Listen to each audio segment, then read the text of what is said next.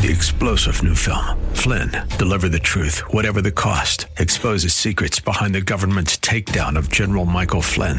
Flynn knew what the intel world had been up to. He ordered the first audit of the use of contractors. This set off alarm bells. He told the truth. He was the most dangerous person for Donald Trump to hire. They had to get rid of Flynn. Flynn, deliver the truth, whatever the cost. Available now. Watch it today. Go to salemnow.com. Salemnow.com. The Bruce Hooley Show podcast is brought to you by HemisphereCoffeeRoasters.com. Creating jobs and restoring dignity one cup at a time. Good coffee doing good. Learn more at HemisphereCoffeeRoasters.com.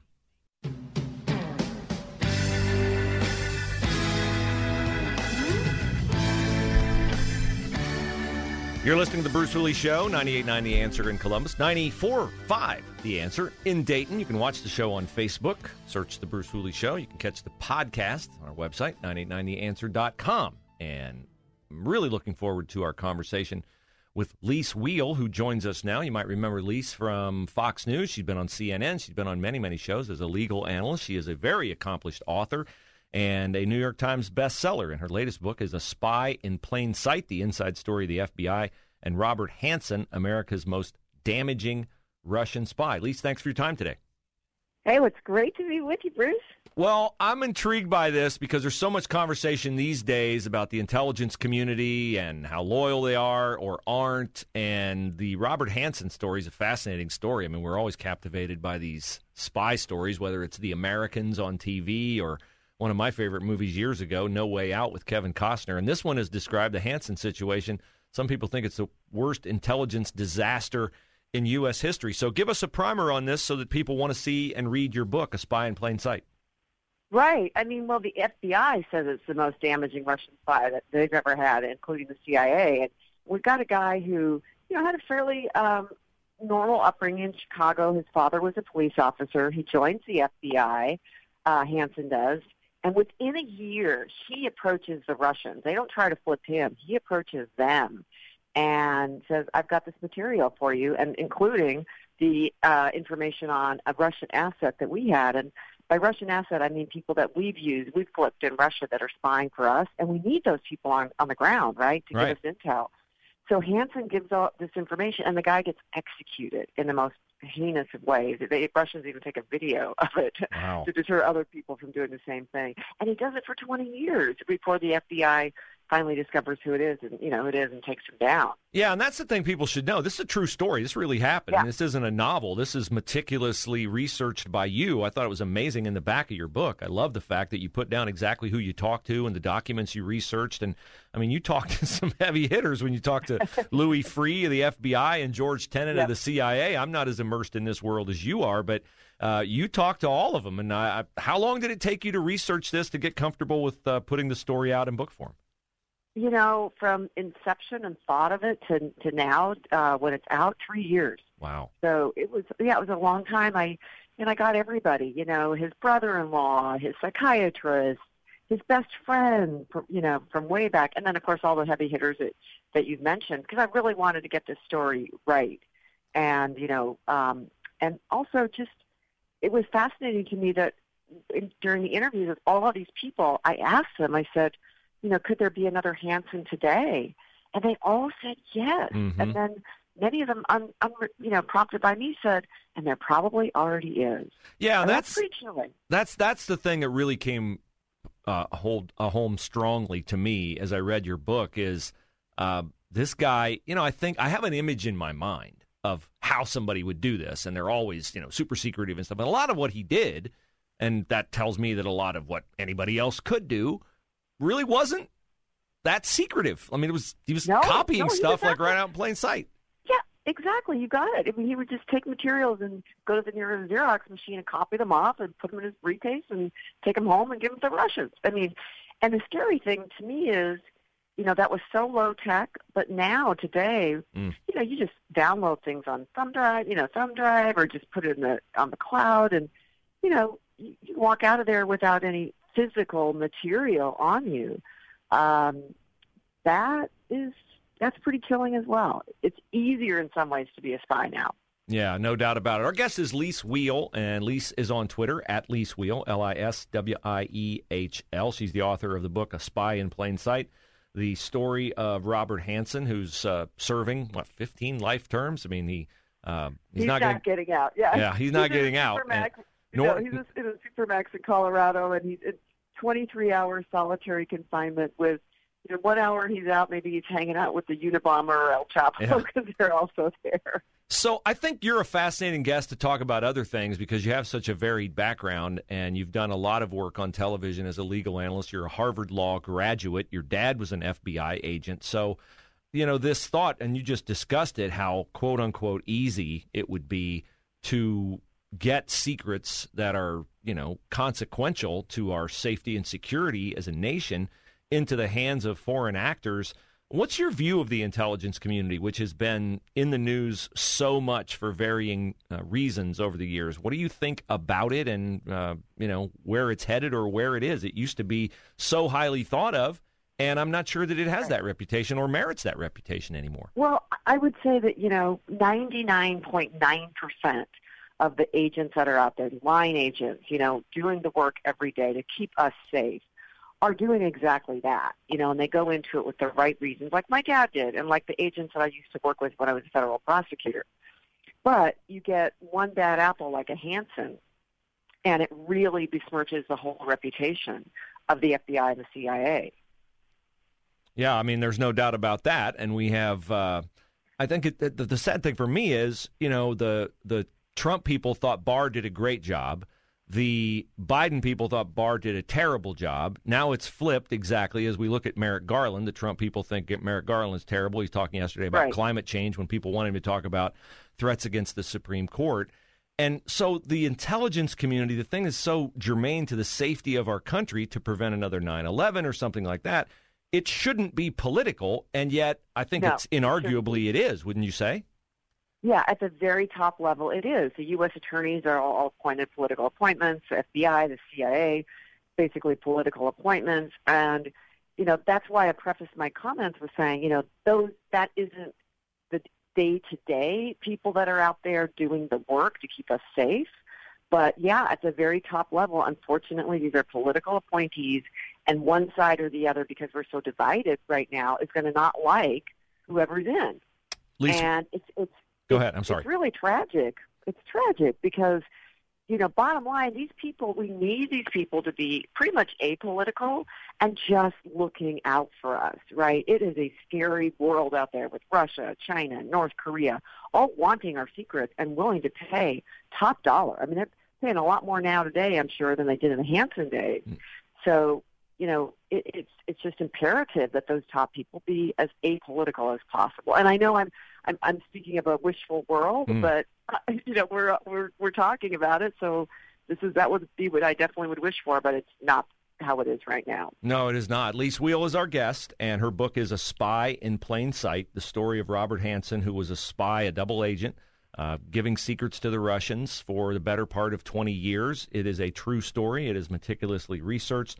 So, A Spy in Plain Sight is the book. Uh, because of your background in law and as a legal analyst, uh, I wonder what your view is of the leak of the draft opinion from the Supreme Court and what do you think could and should, that's two different questions, could and should happen to the leaker once they are identified? Because it seems to be everybody's opinion that eventually the leaker will be identified.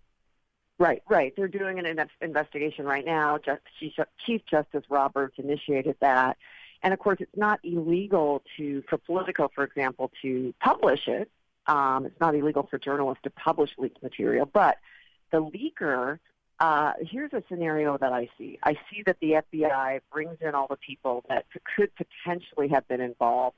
You know, law clerks, secretaries, paralegals, all the ones that had access to the draft document, and you know they interview them. If they um, if they lie to the FBI, mm. that's a federal violation right there. It's a it's called Statute 1001 and you know obstruction of justice, lying to the FBI. So if they do that, right there, they're committing a felony that can get, get them five years in prison. Yeah. So, what do you think should happen to them if they identify them? Uh, I've heard some people say they're not sure if they can be prosecuted. You know, let's say they don't lie to the FBI. So, where might it go from there? Yeah, then it's then you're right. Then it's more difficult. Then you've got to look at are there statutes involved that they may have broken, um, confidentiality obviously that they've signed. You know, when they get the job, working with the Supreme Court, and it a leak like this has never happened. I mean, never happened in, in history. So um, I think there should be something done. Whether it's actual prosecution and jail time, I don't know depends on I guess whether they lie to cover them. to cover up is almost some is always worse than the crime, or yeah. many times it is. It is. Well, who knows? Least maybe it'll make uh, fodder for your oh, another book for you down the road. You've written quite a few New York Times bestsellers. I have no doubt this one will be another. A Spy in Plain Sight, written by Lis Wiehl, and uh, I appreciate you coming on the show to discuss it and to lend us your expertise in other areas. You got it. Have a wonderful day and a wonderful weekend. Thank you. You as well. That is uh, Lis Wiehl. You uh, know her, I'm sure, many of you from television, CNN, Fox, The O'Reilly Factor. Uh, it is a fascinating book, and it's troubling in that it does seem awfully easy. I mean, think about it. This guy's copying hard copies, putting them in a folder, taking them home in his briefcase, uh, in the privacy of your own cubicle, downloading something from the cloud onto a zip drive. Um, wow. So, the leak from the Supreme Court has resulted in open threats, veiled but open. And what has the White House said about it? You might be surprised. We'll tell you next on The Bruce Hooley Show.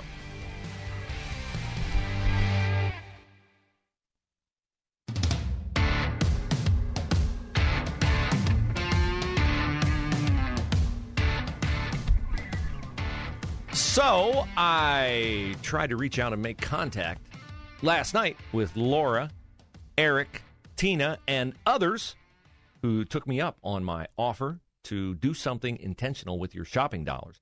Uh, Planned Parenthood, top donors. I researched this online last night. Planned Parenthood performs 30% of the abortions in our country. And they are funded uh, very robustly by some of America's biggest companies. Unilever, Procter and Gamble, PepsiCo, Johnson and Johnson. Those are four of the 11 companies that we at the Patriot Switch movement are trying to take market share away from and give our shopping dollars for all the stuff we already buy laundry soap, dishwashing soap, deodorant, toothpaste, coffee, and other items give it to a pro life company a pro American company, one that makes all its products from plants, so environmentally friendly. And you can find out more by going to patriotswitch.com, clicking on my name, Bruce Hooley, in the down menu, and I will reach out to you just like I have Frank and Janine and Jonathan and Justin and Scott and the others. Patriotswitch.com, Bruce Hooley in the down menu. I will call you. I love talking to you, finding out why you like the show and how you want to be intentional with your shopping dollars. So, Planned Parenthood is cleaning up, cleaning up. And they always talk about adoptions, adoptions. Oh, we, we can't get rid of Planned Parenthood, right? Because, oh, adoptions. Uh, how many abortions do you think Planned Parenthood performs for every adoption they facilitate? Five? Ten? Twenty? Try 160. 160 abortions for every adoption they facilitate. Uh, 25% of Planned Parenthood's donations come from corporate donors. And their total budget is $1.3 billion. So killing babies is a big industry. A lot of people depending on it. And you might be able to tell from the anger that comes from the left when the draft opinion from the Supreme Court leaks out and it looks like Roe versus Wade is going away. It doesn't mean abortion is going away, but that's not what the Democrats will tell you. They will tell you that not only is abortion going away, well, why don't we go to the uh, extreme top Democrat and let the president, Joe Biden, fearmonger you on what the draft opinion of Roe versus Wade could mean beyond the abortion issue? Go back and look at the opening comments with, Bork Biden when I was questioning him as chairman. I said, I believe I have the rights that I have, not because the government gave them to me, which you believe, but because I'm just a child of God. I exist. What happens if you have uh, a state ch- changes the law saying that, that, that children who are LGBTQ can't be in classrooms with other children? Is that, is that legit under the way the, the decision is written? What are the next things that are going to be attacked? Because this MAGA crowd is really the most extreme political ex- organization that's existed in American history. LGBTQ youth will not be allowed to sit in class with other children. Is anybody proposing that? No. Will anyone propose that? No. Interesting, Joe Biden reflecting back on his uh, badgering of Robert Bork when Robert Bork was nominated to the Supreme Court, said that he told Robert Bork that his rights, Joe Biden's rights, did not come from the government. Don't they always talk about uh, the right to abortion um, is in the Constitution, which would mean it's coming from the government? Like that's the argument of the left, isn't it? That the it's ingrained in law in the Constitution because it's precedent. So it's part of the Constitution, the 14th Amendment. That was what the wacko Supreme Court in 1973 found. So now Joe Biden is saying it does not come from the government that he is, and I quote, a child of God, I exist. Wow, wow, wow. There is a vestige of the devout Catholic in Joe Biden. After all, he's a child of God, I exist. Well, then let me ask you, Joe, since you're coming to Ohio today, maybe you'll talk about this. Pff, fat chance. If you're a child of God and you exist, why is that baby in the womb not a child of God? And why does it not have the right to exist? See, this is the easiest argument I can ever make on whether that's a child or not. Leave it alone and see what happens. Leave it alone and see what happens. You know, I could go up to the farmer across the road from me and say, Hey, did you plant corn today or did you plant beans? And you know what he could say? Leave it alone and see what happens. And in the fall, I'd find out if it was corn or beans. But if I dug it up and threw it away, I'd never find out what it was, would I? Leave it alone and see what happens. Has life already begun? Well, if it hasn't, if you leave it alone, nothing will happen. But the White House not only has not condemned the leak from the Supreme Court, which Lee Wiehl, our guest just now, said is unprecedented, they've not only condemned it, They've not condemned the fact that the Supreme Court justices who joined with Samuel Alito in this majority opinion have now had their addresses published online, and there is a movement among activists to go and protest at their homes on Mother's Day weekend. If you're attending a Catholic church this weekend, in Maria Stein, Minster, Fort Loramie, Middletown, Coshocton, Newark, Columbus, Dublin, Hilliard. If you're attending a Catholic church this weekend, you might have your services disrupted because that's going to be a thing too.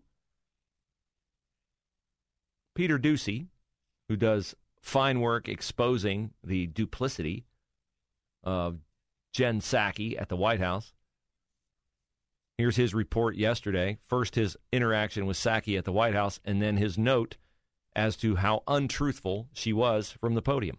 Do you guys think, does the president think, the leaker should be punished? Again, that's up for the Department of Justice and others to determine. Uh, what our focus is on is not getting our uh, distracted or our eye off the ball of what is most important to people across the country here, which is not the leak and the story of the leak. It is the fact that women's health care is at risk for millions of people across this country. So now she's saying the story is not about the leak. Last year, when she was talking about an IRS leak, Jen Psaki said, and I'm quoting here, any unauthorized disclosure of confidential government information by a person with access is illegal, and we take this very seriously. But apparently, Times have changed. No, times haven't changed. The outgrowth of the leak has changed.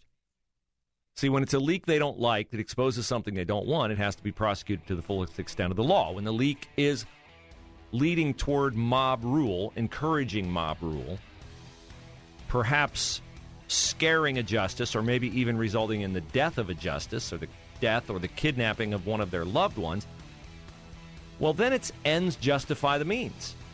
Got to break some eggs to make an omelet. So, this is deplorable conduct from the White House, but standard procedure for the Biden White House. Three star general Michael J. Flynn, head of the Pentagon Intelligence Agency, knew all the government's dirty secrets. He was one of the most respected generals in the military. Flynn knew what the intel world had been up to. He understood its funding. He ordered the first audit of the use of contractors. This set off alarm bells. The explosive new documentary, Flynn, Deliver the Truth, Whatever the Cost, uncovers the facts behind this scandal. Flynn told the truth. He was the most dangerous person for Donald Trump to hire. I find out the worst enemy that I'm going to face in my life is right here in America. They took my assessment and they wanted me to change it. And I was like, I'm not changing it. They had to get rid of Flynn. With in depth interviews, archival footage, and never before seen personal records of the man behind the headlines. I just felt like I was drowning. Flynn, deliver the truth, whatever the cost. Available now. Watch it today. Go to salemnow.com. Salemnow.com.